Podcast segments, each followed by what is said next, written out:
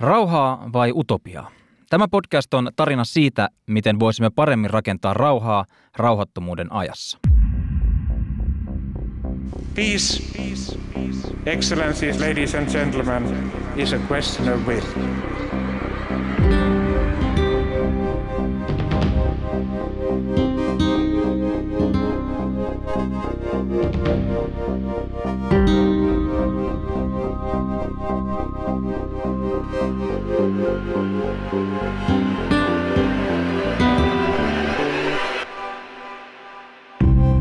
Rauhaa vai utopiaa? Kilpailu suurvaltojen välillä, maailmanjärjestyksen moninapaistuminen ja ulos sulkevan nationalismin nousu ympäri maailmaa heikentävät monenkeskistä eli valtioiden välistä yhteistyötä ja päätöksentekokykyä. Maailmanpolitiikan mannerlaatat ovat liikkeessä, joka luo yhä kovempia vastakkainasetteluja ja jännitteitä. Tässä jaksossa kysymme, miltä rauhan rakentamisen tulevaisuus näyttäisi ilman vahvoja sääntöpohjaisen järjestelmän ja normeihin perustuvia kansainvälisiä instituutioita, jotka tälläkin hetkellä ylläpitävät rauhaa. Ovatko instituutiot aikansa eläneitä ja jos näin, niin mitä niiden jälkeen? Vierainamme tässä jaksossa ovat professori Teivo Teivainen Helsingin yliopistosta, väitöskirjatutkija Peppi Heinikainen Tampereen yliopistosta sekä turvallisuuspolitiikan asiantuntija Hanna Smith. Tämän jakson juontavat Annastin Haapasaari ja Tuomas Lähteenmäki ja tämä jakso tuotetaan yhteistyössä CMI Martti Ahtisaari Peace Foundationin kanssa. Kyllä vaan, monenkeskinen yhteistyö on yksi kansainvälisten suhteiden keskeisimmistä periaatteista ja myös yksi Suomen ulkopolitiikan tärkeimmistä tavoitteista. Elämme kuitenkin aikaa, jossa toisen maailmansodan jälkeinen länsivetoinen kansainvälinen järjestelmä on nopeassa murroksessa. Tähän murrokseen liittyy olennaisesti kamppailu autoritaaristen hallintojen ja demokratioiden välillä sekä keskinäinen uhittelu ja kilpailu vallasta – Tuota noin lähdetään siis liikenteeseen. Hanna Smith, miksi monenkeskinen yhteistyö on tänä päivänä kriisissä? No se on ihan hyvä kysymys, mutta oikeastaan äh, mä haluaisin niin kuin, muokata tuota kysymystä vähän sen ja kysyäkin niin päin, että miksi me puhutaan, että monenkeskinen yhteistyö on kriisissä. Koska ö, yksi tällainen ominaispiirre loppujen lopuksi monenkeskiselle yhteistyölle on se, että se on tasaisin väliajoin kriisissä. Koska kysymyshän on siitä, että ö, yksittäiset valtiot tekee yhteistyössä jonkun viitekehyksen sisällä. Ja kun yksittäiset valtiot, niiden intressit, ö, poliittiset ö, tuulet, ne muuttuu kaikki ja sen mukana – tulee sitten se isompi kuva, että mitä tapahtuu maailmanpolitiikassa, niin nämä kaikkihan tekee aina sen, että tasaisin väliajoin eri aiheet tuottaa kansainvälisille organisaatioille erilaisia kriisejä. Mm. Ja nythän me ollaan niin kuin tämmöisessä tuossa alussa jo mainittiin tämä mannerlaattojen äh, niin kuin heiluminen kansainvälisessä politiikassa, niin me ollaan tietenkin sellaisessa tilanteessa, että just Venäjän hyökkäys Ukrainaan niin on tehnyt sen, että monet asiat on niin kuin haastettu uudella tavalla. Moni valtio on joutunut uudelleen miettimään oman asemansa, ehkä terävöittämään sitä omaa lähtökohtaa. Ja siitä ehkä johtuu se, että me puhutaan, monenkeskinen yhteistyö on kriisissä. kriisissä. Allekirjoitatko tämän Helsingin yliopiston professori Teivo Teivainen? allekirjoitanko sen, että monenkeskinen yhteistyö on kriisissä? Kyllä. Joo, kyllä, mutta kuten sanottu, en mä, että onko se nyt sitten niin poikkeuksellista sit kuitenkaan. Et nyt vaikka puhutaan, että se on kriisissä, kun on pattitilanne YKssa, Peppi tätä tuntee varmaan paljon mua paremmin, niin, niin, mutta mut, niin kuin, että eikö se vähän koko systeemin yksi pointti ollut, että se on tehty semmoiset, että siellä tehdään pattitilanteita, jotta ei synny kolmatta maailmansotaa ja semmoisia tilanteita on ollut ennen ja on nytkin. Sitten me puhutaan, että se on kauhean kriisi, että siellä on tämä pattitilanne, niin totta kai siihen liittyy monenlaista ongelmallista ja ikävää, mutta ei, ei nyt liiotella sitä nykykriisiä. Eli ei mitään uutta auringon alla, onko näin Peppi? Joo, kyllä mä komppaisin kanssa, mitä tässä sanottiin, että, että kuitenkin tuolla kun tutkii vaikka YK turvallisuusneuvostoa, niin onhan se tämän Venäjän hyökkäyssodan jälkeen tehnyt päätöslauselmia ihan yhtä paljon kuin ennenkin tuota sotaa. Et toki Ukrainan kanssa nyt ollaan täysin pattitilanteessa, että Venäjä tietenkin sen vetoa, niin kuin on vetonut vaikka Syyrian, Syyriankin sotaa, mutta kyllä sieltä niin kuin esimerkiksi Malin ja Afganistanin suhteen on tehty päätöslauselmia, mutta toki toi kriisi nyt on nähtävillä, että Venäjä ja Kiina siellä eritoten haastaa tätä niin kuin meidän läntistä arvo, arvomaailmaa ja haluaa sitä, niin kuin sitä sieltä monenkeskisen yhteistyön areenoillakin tuoda esille. Hmm. Ja tuossa YK on esimerkissä, niin ehkä pitäisi sanoa se, että ne äänestykset, mitkä on liittynyt Ukrainaan, niin kyllähän ne toisaalta niin kertoo hyvin pitkälle sitä, että se monenkeskeisyys niin toimii aika hyvin, koska siellähän on ihan vaan niin kuin viisi valtiota, jotka on ollut samoilla linjoilla Venäjän kanssa. Sitten on tietenkin 30 plus jotka, valtiot, jotka on äänestänyt niin kuin tyhjää mutta se ei tarkoita sitä, että ne olisi Venäjän puolesta, vaan siinä pitää osata lukea, että miten nämä valtiot siihen suhtautuu. Ja sitten siellä on 140, jotka taas on niin kuin mennyt sinne Venäjän puolelle ja ei hyväksy tätä hyökkäyssotaa. Eli kyllähän se niin kuin kertoo siitä, että siinä on aika paljon vielä voimaakin tässä tämmöisessä monenkeskisessä yhteistyössä ja, ja näillä organisaatioilla on merkitystä. No e, ehkä vähän turhan helposti nykyään sanotaan, että vaikkapa Venäjän vinkkelistä YK on muuttunut täysin jotenkin merkityksettömäksi. Kyllähän siellä väännetään vaikka kuinka paljon Venäjä vääntää, Kiina vääntää, kaikki vääntää, että ne saisi ihmiset äänestämään itsellensä mieluisella tavalla. Että että se tulkinta, että se olisi jotenkin täysin nyt epärelevanttia, on mun mielestä vähän hassu. Mutta kuitenkin tästä kriisi, kriisiteemasta puhutaan ainakin tuntuu, että itsellä omaa, kun feedia lukee, siis puhelimesta uutisfiidia, niin siellä niin kuin länsimainen moninkeskinen yhteistyö tai länsijohtoinen moninkeskinen yhteistyö olisi, olisi jonkin sortin kriisissä, niin Peppi, onko tässä kyse siis periaatteessa tällaisesta ää, valtataistelusta siitä, että, että tota, muu maailma on nyt kyllästynyt tällaiseen länsivetoiseen ajatteluun tai siihen, että niissä organisaatioissa, joita me ollaan perustettu, niin länsimaiset maat niitä pääasiassa sitten ovat johtaneet? Kyllä varmaan niin kuin on se kokemus, niin kuin, että se on tietenkin heijastelee se nykyinen järjestelmä sitä, mikä on niin kuin toisen maailmansodan jälkeen perustettu. Ja se on vahvasti tietenkin länsimainen maailmankuva, mikä siellä tulee esille, mikä ei sitten ehkä vastaa sitä nykyistä, että niin kuin toi globaali etelä nousee tällainen ja ne haluaisi itse, itse päättää omista asioistaan ilman, että me täällä sanellaan, että ehkä en sanoisi, että muu maailma on siinä taistelee vallasta, että ehkä se vallantaistelu tulee enemmän just sieltä Kiinan ja Venäjän leireistä ja ehkä myös sen vallan lisäksi just se, niin kuin se että taistellaan niistä normeista ja arvoista, että kenen, kenen niin kuin se normatiivinen ajattelu on siellä, niin kuin, kun tehdään päätöksiä, niin että miten vaikka y- ymmärretään eri normeja, vaikka tällä suvereniteettia, mikä kaikille on tärkeää, mutta että mikä se ymmärrys siitä on, niin ehkä se niin kuin siinä just, että... Mm. Ollaan konkreettisia. Ketkä siis nyt haastaa tätä, tätä ajattelua? Mitkä maat?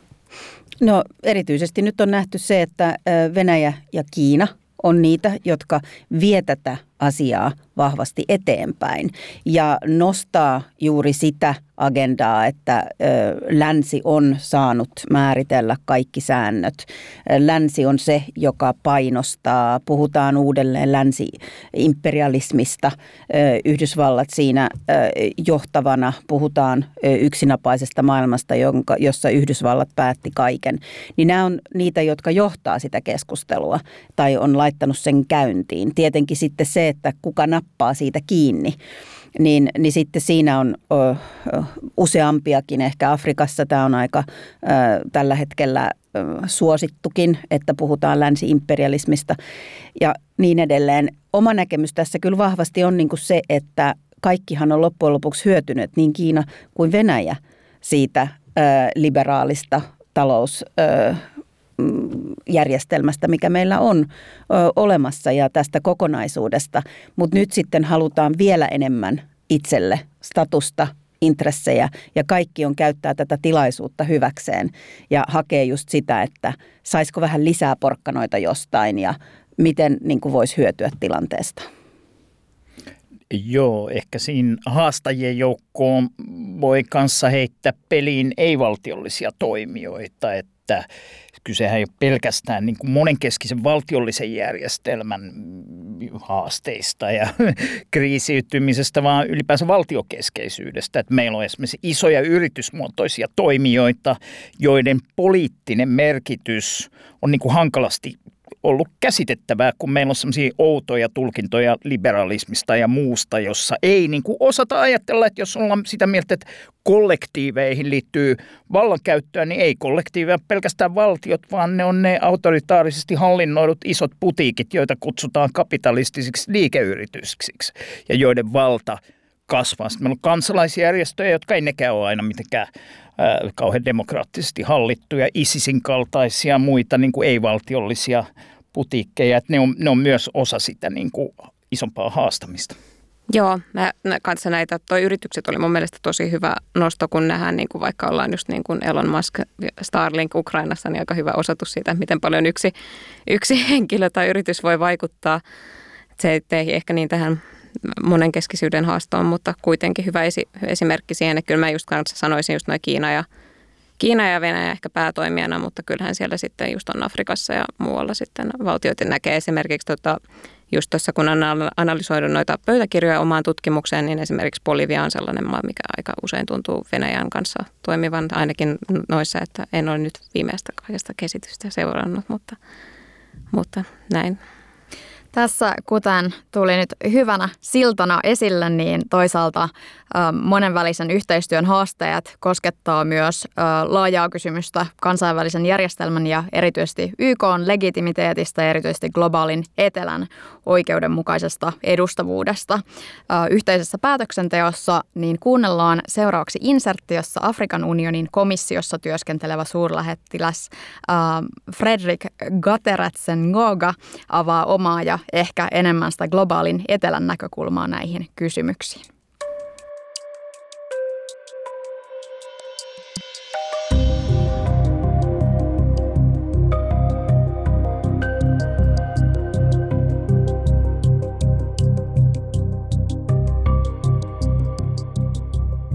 The world is at a critical juncture, and uh, the global governance system uh, is confronted with many challenges uh, that limits our ability to collectively respond to the great challenges of our time.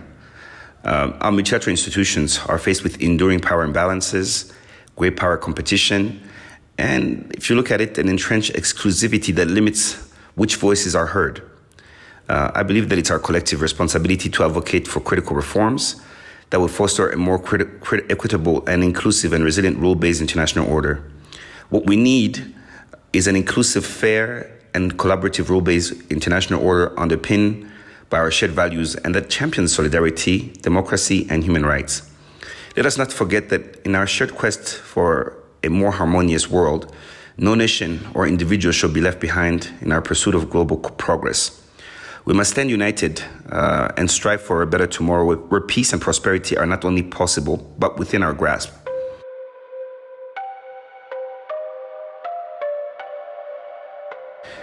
Well, what is certain is that the way these institutions are today, they are not inclusive and they are faced with global power rivalries which have crippled them, to be quite frank. I think that is why many countries are calling for a reform of these global institutions so that they can be much more inclusive and fairer, and that the voices of all people are taken into account. Uh, because right now, if, when you look at the United Nations Security Council, we have the P5, but the world is made up of Africans and other people from different continents. And it is important that their voices are also heard, especially on matters of peace and security that truly affect them.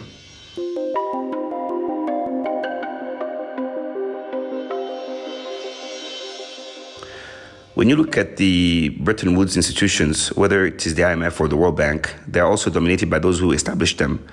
And I think that it's time that they're also reformed. International cooperation is in crisis today because global competition between the superpowers and the fact that we have lost our North Star. What I mean by our North Star is uh, where those sh- shared values uh, that brought us together after World War II, where, where, we agreed on a set of principles and norms that should guide peace in the world. The most important thing now moving forward is to redefine our shared values. And redefining our shared values starts with recognizing our common humanity. Whether you're from the north, west, east, or south, we share a common humanity and we're all interconnected. The second thing that is important is to have a rule based international order that is based on solidarity, inclusivity, and that puts democracy, human rights, and most importantly, one rule based order that is consistent. What I mean by consistency is a rule based order that does not have double standards, where all the rules apply to everyone and in equal terms. The African continent has been calling for the what we call the Ezulwini consensus, which is two permanent seats in the United Nations Security Council and five non-permanent seats. This is the position of the African Union, who have been calling for a reform of the financial institutions as well. I'll give you just an example of one reform. Today, we have credit rating agencies. Um, those are, that are known are Moody, Standard & Poor's. Uh, and when you look at most African countries, uh, it's not clear how they are given uh, a, a, rating. Uh, most of them are C minus or not even rated. Yet we have countries like Argentina, which went into a financial crisis but still have a good good credit rating. So there are a lot of injustices like that that we want to be able to reform.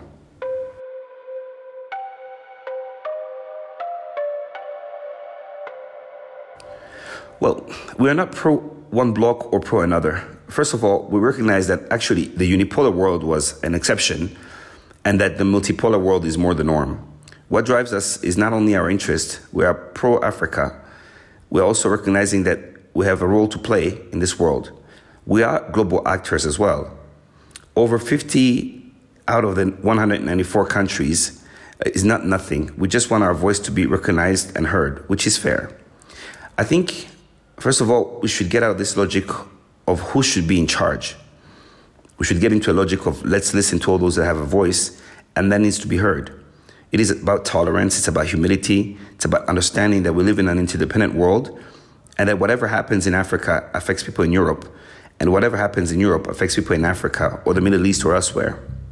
It's about really taking the time to listen to the voices of those who are not often heard because we are interconnected, whether we like it or not. I think that there are some actors who are much better placed to create a table that where everyone can sit.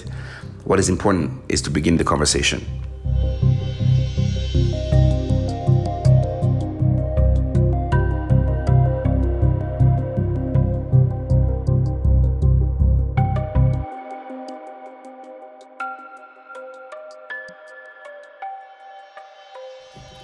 Kuullaan seuraavaksi, minkälaisia ajatuksia tämä insertti teissä ja puheenvuoro teissä herätti ja miltä oikeudenmukaisempi ja sit itse asiassa paremmin koko maailmaa myös globaalia etelää edustava monenkeskinen yhteistyö voisi teidän ajatuksissa näyttää? Mun mielestä tuossa tuli hienosti esiin se, että kun puhutaan näistä kaksoistandardeista, Siinä on tämä whataboutismi ja siellä täällä. Mutta se olennainen etelävinkkelistä, joka tuossa tuli, on, että kun me täällä pähkäillään, että kun meillä on nämä hienot arvot, demokratia ennen kaikkea, niin eikö ne siellä etelässä niin kuin älyä, että nämä on hienoja arvoja. Ja sitten ne etelästä katsoo, että ettekö te älyä, että jos te ette sovella niitä arvoja globaaliin hallintaan ja kansainvälisiin instituutioihin, niin teidän puhe demokratian edistämisestä vaikuttaa aina vaan ontommalta.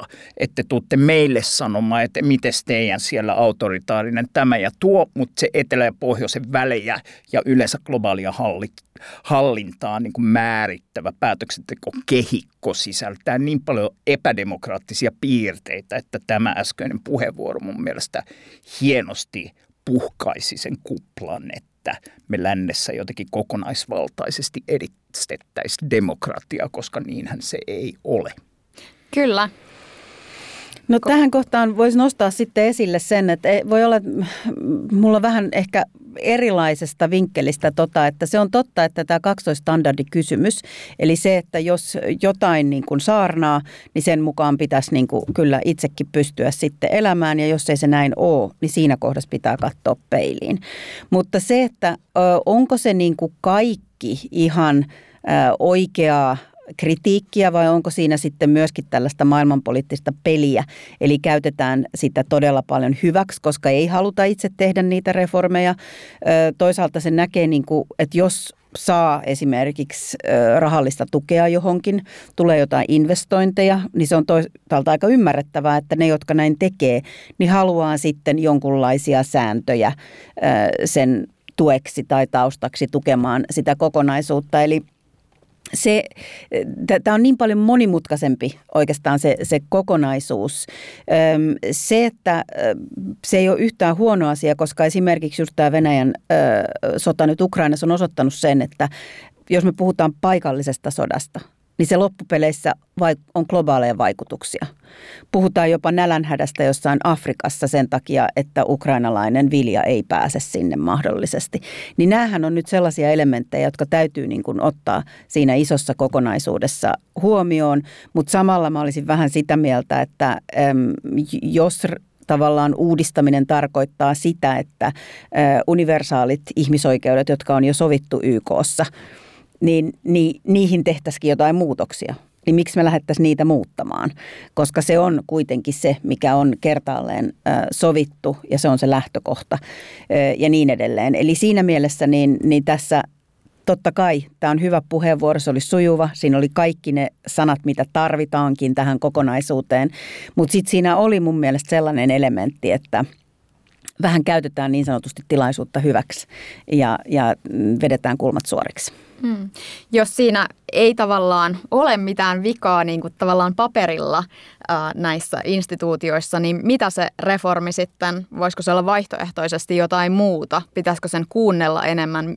Mikä siinä sitten olisi se, se, mitä voitaisiin muuttaa? Joo, tota, no ensin mä haluaisin myös sanoa tuohon, että ihan samaa mieltä Hannan, Hannan kanssa. Kyllä toi, toi todella hyvä puheenvuoro tuohon. Ja just mun mielestä tuossa tuli myös hyvin esille se, että että just, että sanottiin se, että ei olla kenenkään puolella, että no tuossa tapauksessa Afrikan puolella, mutta että just se, että ei haluta valita niitä puolia. Ehkä tuo reformiin, niin tota, just se, että nostetaan toi YK turvallisuusneuvoston reformi, niin joo, se olisi todella hienoa, mutta se on niin epätodennäköinen ainakin tällä hetkellä, että, että kun se on kuitenkin sitten ne Kiina ja Venäjä ja miksi myös Yhdysvallat ja Ranska ja Iso-Britannia toisaalta haluaisi luopua niistä niiden oikeuksista, ne hyödyttää kuitenkin niitäkin. Niin tota, ehkä sitten, että onko just tarvetta, että tehdäänkö sitten jotain uusia niin kuin yhteistyö, yhteistyön muotoja. Että en myöskään itse lähtisi kyllä noista arvoista ja noita uudelleen niin kuin muovaimaan, kun ne siellä on. Että. Hmm. Et jos otetaan esimerkiksi äh, tota niin, äh, toi Euroopan turvallisuus- ja yhteistyöjärjestö Etyji äh, ja YK, kun mietitään niitä näitä peruslähtökohtia. Ja nehän on ollut konsensuspohjalta, ne on ollut myöskin sellaisessa maailmantilanteessa, jossa on eriäviä äh, näkemyksiä, intressejä, valtiojärjestelmiä. Ja sitten kuitenkin ollaan päästy sopimukseen, niin ehkä sellaista kohtaa ei kannattaisi niin kuin ainakaan sitä arvopohjaa lähteä revimään. Mutta ehkä sitten siellä käytännön puolella just se, että niin kuin miten esimerkiksi johtajan paikat menee, Tämä, mistä tuossa insertissäkin oli, että kuunnellaan hiukan paremmin toinen toisiaan, edustuksellisuus tulee tasa-arvoisemmin, mutta se, että lähdettäisiin niin kuin avaamaan tavallaan sitä pakettia ihan alusta, niin tämä on mun mielestä niin kuin vaarallinen tie myöskin. Onko Teivalla kumouksellisempia näkökulmia tähän vai oletko samoilla linjoilla?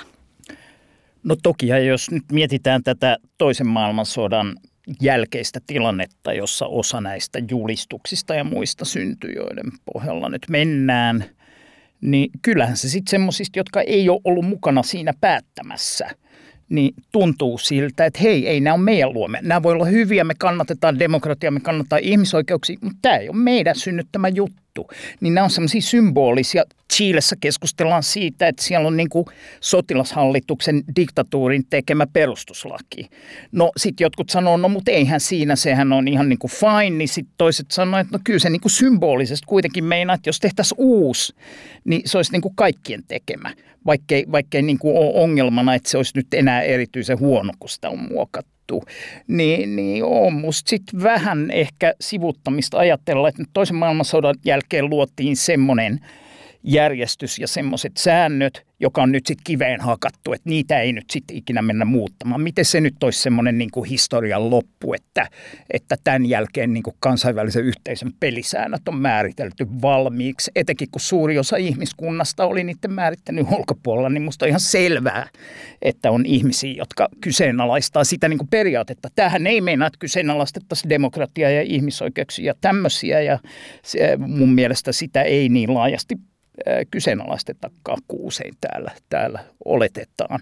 Sitten se, että kun tuli näistä investoinneista ja näistä, niin ehkä sitten se olisi hyvä, että länne sanottaa suoremmin, että joo, että meillä on demokratia ja ihmisoikeudet, mutta pitäähän teidän nyt siellä etelässä tajuta, että jos te haluatte investointeja, niin sitten tehdään sellaiset pelisäännöt, että suojataan investoijia demokraattiselta vaikuttamiselta, että teidän parlamenttien suut pannaan suppuun siinä vaiheessa, kun ne haluaa vaikkapa ympäristö- tai terveyssyistä tehdä jotain tupakkafirmoja koskevia säätelyjä tai suomalaisten sellufirmojen niin kuin kanssa tehtyihin sopimuksiin puuttua. Et samahan koskee myös meitä, että jos se puhe olisi vähän nyansoidumpaa, eikä vaan, että me ollaan demokratian kannalla ja tajutkaa nyt siellä etelässä, että jos, jos olette meidän pelisäännöistä eni mieltä, niin olette demokratian vastaisia. Koska... Mm. No tästä mä oon kyllä, niin kuin, siis tästä, että miten me kommunikoidaan asiasta e, ja, ja miten näistä asioista niin kuin puhutaan, niin tästä, tästä varmaan olisi niin todella paljon parantamisen varaa. Mutta siitähän ei ole kysymys, että jos mietitään, että Suomen niin kuin lainsäädäntö – niin millaisen niin kuin, tavallaan turvan se antaa investoinnille ja kaikkea muuta, niin samalla tavallahan se voisi olla ihan hyvin jossain Chiilessä tai, tai Kongossa. Eli ö, oma kansallinen lainsäädäntö tehdään sen mukaan, että tämä on niin kuin meidän säännöt, näin me, näillä halutaan mennä ja sitten ne, jotka mahdollisesti tulee tukemaan, niin ottakaa tai jättäkää. Että kyllä se niin kuin näin päin on ja meiltä voidaan kommunikoida sitten, että no niin, teillä on tollainen järjestelmä, fine, mutta silloin ei tule näitä asioita, koska me ei nähdä sitä. Että tavallaan siinä kommunikaatiossa ja toi Chilenkin esimerkki tuossa, niin sehän on kansallinen asia. Eli se, että tästä, tästä mä oon niin kuin samaa mieltä, että se on sisäinen kansallinen keskustelu, jossa pitää päätyä sit siihen, että avataanko koko perustuslaki uudelleen ja ikään kuin se tehdään symbolisesti laajemmassa kansainvälisessä politiikassa just nämä niin kuin YK on ihmisoikeudet esimerkiksi, tai jotkut Etyjin kymmenen periaatetta, jotka 75 päätettiin yhdessä, niin nämä on mun mielestä niin kuin tavallaan, ei nämä ole niitä – sääntöjä sinänsä, vaan ne on niin kuin tämmöisiä arvopohjaisia kokonaisuuksia, miten arvostetaan toinen toista tai miten arvostetaan ö, suvereniteettia ö, ja niin edelleen. Ja nämä on niitä, joita on tällä hetkellä, jos lähdettäisiin avaamaan, niin voi olla, että ei päästä eteenpäin, mutta kaiken näköisiä muita kokonaisuuksia, niin oikein hyvin voitaisiin ja sitten vielä viimeisenä tähän näin, että esimerkiksi niin kuin Afrikan liitto tai, tai islamilainen konferenssi, näähän voi tehdä omansa myöskin. Ne voi tehdä sitä ehdotusta ja sanoa, että meille sopii kaikki YK on ihmisoikeudet tai suurin piirtein kaikki. Ja sitten voidaan lähteäkin keskustelemaan siitä, jolloin, jolloin myöskin siitä keskustelua voitaisiin luoda paljon enemmän ennen kuin edes lähdetään siihen, että nyt lähdettäisiin niin avaamaan jotain sellaista peruspakettia, josta tiedetään, että se voi olla tosi vaikeaa.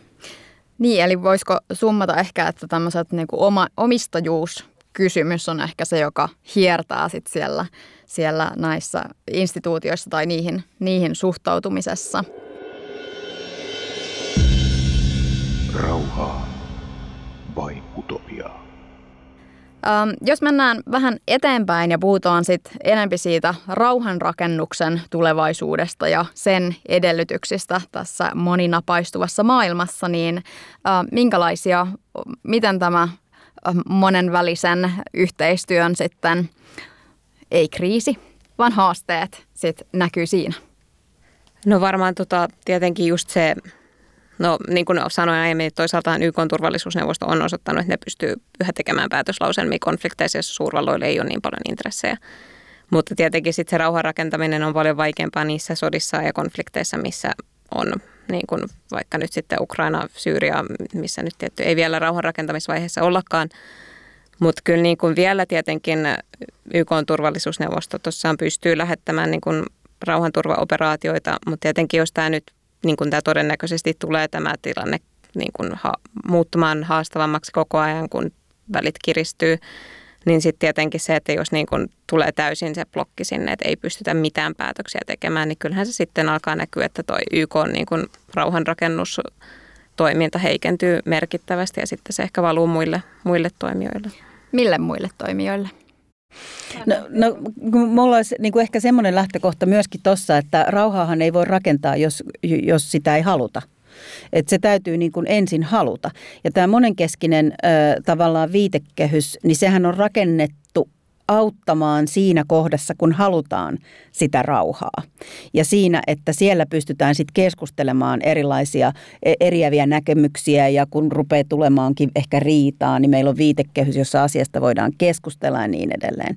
Ja, ja, ja se on niinku sen tavallaan tämän kansainvälisten organisaatioiden rooli, mutta ensisijaisesti se menee kuitenkin siihen, että meillä täytyy olla konkreettisesti ne, jotka haluaa sitä rauhaa. Rauhasta voidaan keskustella, voidaan jopa lähteä sitä välittämään, olla joku viitekehys siihen tai, tai platformi, mutta jos ne, jotka sinne tulee istumaan pöydän ääreen, niin ei oikeasti sitä rauhaa halua, niin eihän siitä mitään silloin tule. Että vaikka olisi kuin hyvät mekanismit tai kuin hyvät välittäjät, niin, niin tästähän se lähtee. Ja se on ehkä se iso haaste nyt, nyt tälläkin hetkellä. Juu, ihan samaa mieltä. Tokihan rauhan pakottamisesta niin puhutaan ja ihan kai se on olemassa oleva asia käsitteenä ainakin ja miss, missä se sitten, vapaaehtoisesti olin sitä mieltä, että nyt haluan rauhaa vai että minua suostuteltiin ja minulle tehtiin tarjouksia, joista en voi kieltäytyä, jotta päästiin eteenpäin rauhanneuvotteluissa, niin se niin kuin vapaan tahdon vaan niin kuin määritelmä siinä on joskus hankala, mutta ihan samaa mm. mieltä noin lähtökohtaisesti. Ja onhan siinä se, että silloin kun tehdään se tarjous, mistä ei voi kieltäytyä, niin se, siinäkin on tehty kuitenkin päätös, että otanko tämän vastaan vai, vai lähdenkö. Ja, ja sitten tietenkin tiedetään myöskin, että jos se sitten on tällaista, e, eli se on suostuteltua tai pakotettua, niin silloinhan ne ei ole kestävää myöskään, vaan se konflikti aina tulee sitten uudelleen tavalla tai toisella, niin nousee pintaan. Haluatko rauhaa vai pudotetaanko pari atomipommia lisää? Eli tarvitaan ne toimijat, jotka haluaa rauhaa tietenkin ihan ensisijaisesti, mutta miltä sit rauhan rakentamisen tulevaisuus ylipäätään näyttäisi ilman näitä um, isoja, vahvoja normeihin, arvoihin perustuvia uh, kansainvälisiä instituutioita, eli voisiko olla jotain niin kuin vaihtoehtoisia toimijoita siihen, kuka ajaisi rauhan etua, jos se ei olisi YK?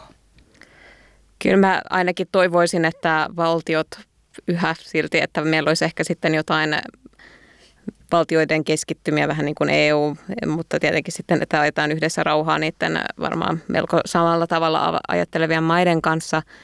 Ja tietenkin niin kuin nyt puhuttiin noista, että se rauha pitää haluta, niin tietenkin sitten ne paikalliset toimijat ruohonjuuritasolla ja, ja varmaan sitten just niin kuin CMI hyvänä esimerkkinä Suomessa, että tämän tyyppiset sitten järjestöt ja organisaatiot sitten. Että, että kyllä nyt tällä hetkellä tietenkin ehkä ne parhaat eväät on just YK kaltaisilla kansainvälisillä organisaatioilla, koska siellä on ne resurssit, mutta että kyllä ainakin itse toivoisin, että kyllä rauhaa silti ajettaisiin ilman YKtakin. Mun mielestä toi on tosi hyvä kysymys, koska kun maailma muuttuu, niin myöskin sitten ne mekanismit, millä tehdään yhteistyötä tai hallitaan asioita tai, tai löydetään ratkaisuja, niin täytyy myöskin niin kuin muuttua. Ja siinä kohdassa mä, mä vetäisin tämän oikeastaan jo vähän niin kuin tosta vielä eteenpäin, siis sillä tavalla, että kun tässä puhuttiin jopa niin kuin yksityisestä sektorista, firmoista, mikä niiden rooli mahdollisesti tulevaisuudessa rauhanneuvotteluissa voisi olla, ruohonjuuritasosta, kansalaisjärjestöistä, CMIin tyylisistä. Se voi ihan hyvin olla, että näitä tarvitaan huomattavasti enemmän avaamaan päitä, tuomaan yhteen eri osapuolia, varsinkin kun myöskin hiukan ehkä hämärtyy joissain kohdissa se, että, että kuka nyt on minkäkin asian takana ja millaiset ryhmittymät ja intressit on jossain, niin varmasti tarvitaan niin kuin tällaista hajoitettua apua niin sanotusti, erilaisia, erilaisia kokonaisuuksia, jotka ehkä veisi rauhan asiaa eteenpäin. Eli ehkä siinäkin meidän täytyy ruveta miettimään jotenkin ihan eri tavalla ja mikä voisi olla joku virtuaalinen rauhanvälitys härpäke, joka keksitään siihen asiaan tai, tai tämmöinen artificial intelligence niin tekeekin neuvottelu tuulin, josta katsotaan, että mitä tapahtuu siinä kokonaisuudessa. Eli, eli varmasti tulee niin kuin uusia impulsseja tähänkin kokonaisuuteen. Ja näistähän me juuri puhuttiinkin uh, pari viikkoa sitten julkaistussa jaksossa, niin sitä, sitä kuuntelemaan ja sieltä oppimaan. Um, Teivo, nojaako tulevaisuuden rauhanrakennus ja konfliktien ratkaisu entistä enemmän uh, tämmöisten sekoitukseen ehkä alueellisia bloggeja ja sitten toisaalta yksityisiä toimijoita, uudenlaisia toimijoita?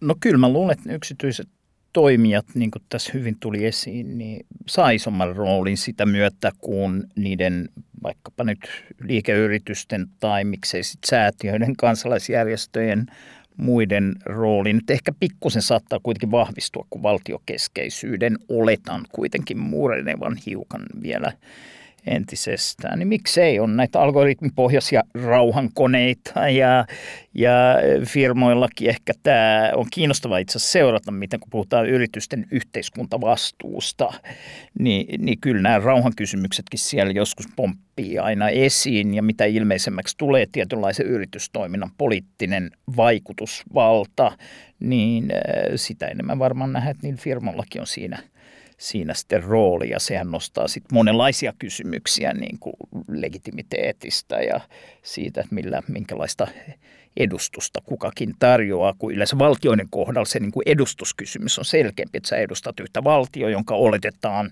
joskus ainakin edustavan kansalaisia, niin sitten kun tulee näitä muita toimijoita, niin se menee vähän hankalammaksi. Mutta ei nyt ehkä liikaa teknouskoa niihin algoritmeihin. Et jos on joku, että tuossa on toi länttimimaata, että joko me ajetaan teidät mereen tai te ajatte meidät mereen, niin vaikka kuinka algoritmipohjaisesta alettaisiin ymmärtää toisiamme paremmin, niin se ei välttämättä johda siihen äh, rauhanomaiseen ratkaisuun.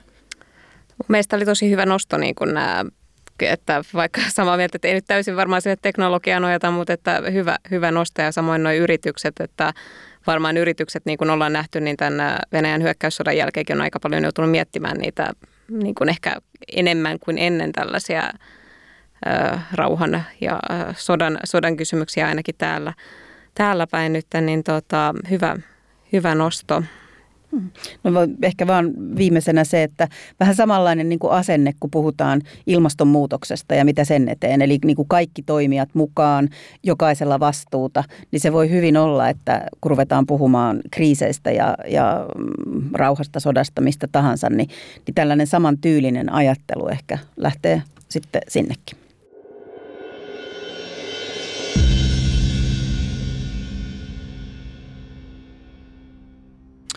Niin, Britannian entinen ulkoministeri ja nykyinen kansainvälisen humanitaarisen avun järjestö IRCn vetäjä David Miliband on kutsunut tätä aikaa nimeltä Age of Impunity. Oikeastaan suoraan kääntäen tällä tarkoitetaan rankaisemattomuuden aikaa, jossa niin konfliktien, sotien kuin kriisienkin taustalla olevia toimijoita ei rangaista teoistaan.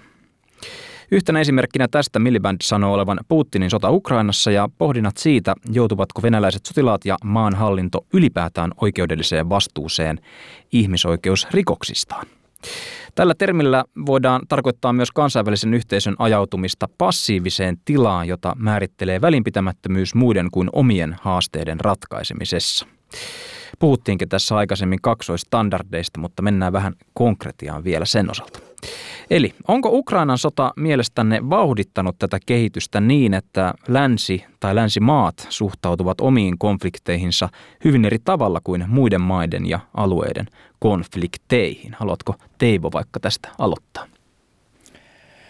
No, tässä varmaan, että mikä, mikä onko tuo Ukrainan sota, oliko se niin kuin länsimaiden, onko se niin muiden konflikti? Kai, niin kuin, sitä mä en oikein tiedä, miten se tässä asettuu, mutta tota, ää, sitä tuli mieleen, että tässä on niin tämä age of impunity-termi mainittiin, tämmöinen rankaisemattomuuden periaate, niin nythän se tulee hyvin keskusteluun tässä, että Venäjä ja Putin ja vieläkö Haagin kansainväliseen rikostuomioistuimeen ja ja tämmöistä ja se on, se on niin kuin tota, siinä tulee paljon näitä pointteja hyvin esiin ja siinä hyvä muistaa, että Yhdysvalloissahan nimenomaan toki Venäjällä myös ja monessa muussa maassa, niin lähdettiin aktiivisesti sabotoimaan kansainvälisen rikostuomioistuimen toimintaa ja laadettiin jopa lakeja, että jos joku yhdysvaltalainen joutuisi Haagin tuomioistuimen tyrmään odottamaan oikeudenkäyntiä, niin Yhdysvaltojen sotilailla olisi velvollisuus käydä hakemassa se sieltä pois. Ni, niin se on aika raju semmoinen niin kuin lainsäädännöllinen juttu. Mä en edes muista, onko se laki en, vielä olemassa, joku American Servicemen's Act. Niin, niin, niin nämä suurvallat kyllä tätä rankaisemattomuuden periaatetta aika tehokkaasti on vaikkapa Venäjä ja Yhdysvallat edistäneet mm. monin tavoin. No onko niin, että länsi suhtautuu omiin konflikteihinsa hyvin eri tavoin? No tässä täytyy nyt sitten tuoda se esille, että länsihän ei ole myöskään loppujen lopuksi yhtenäinen toimija. Että äm, voi olla niin, että EU-valtiot voi olla yhtenäinen toimija siinä kohdassa, kun ne päättää esimerkiksi sanktioista Venäjään päin ja yhtenäisesti tehdään se päätös. Tai, tai NATO-valtiot on yhtenäisiä toimijoita, kun heillä tulee yhtenäinen päätös, johon kaikki niin kuin reagoi. Eli, eli siinä mielessä niin tavallaan yhtenäinen länsi ehkä siinä kohdassa, kun puolustetaan demokraattisia arvoja, niin löytyy se, se yhtenäisyys.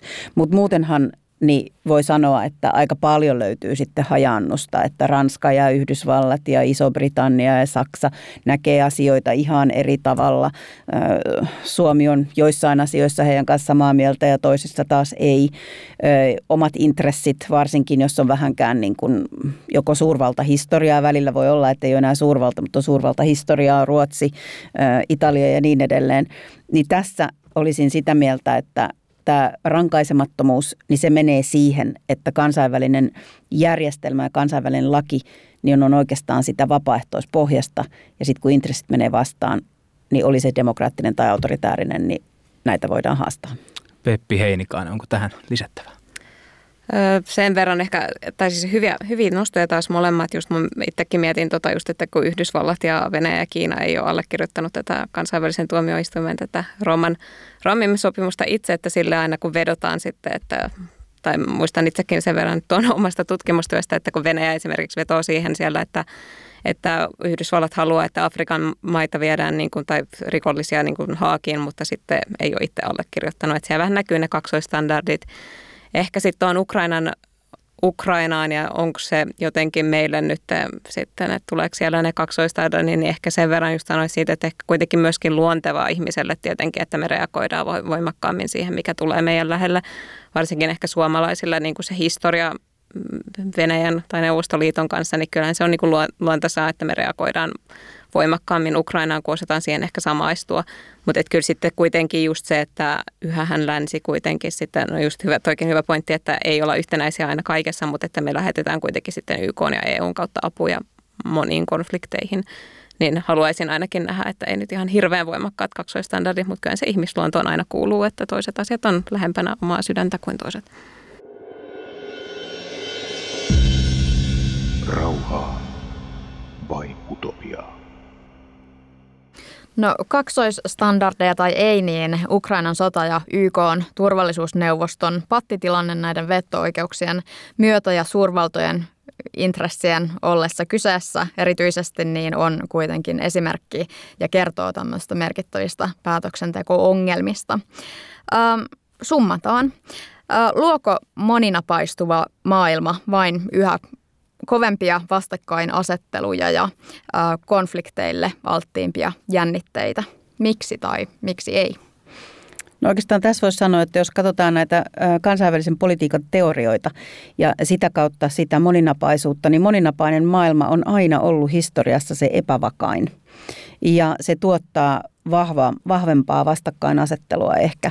Eli jos se mennään tähän puoleen, niin silloin moninapainen maailma ei ole ehkä se, mitä halutaan. Että jos on yksi hegemonia tai on ollut tämä kaksinapainen maailma, niin nämä on, nämä on nähty niin kuin vakaimpina ö, isossa kuvassa.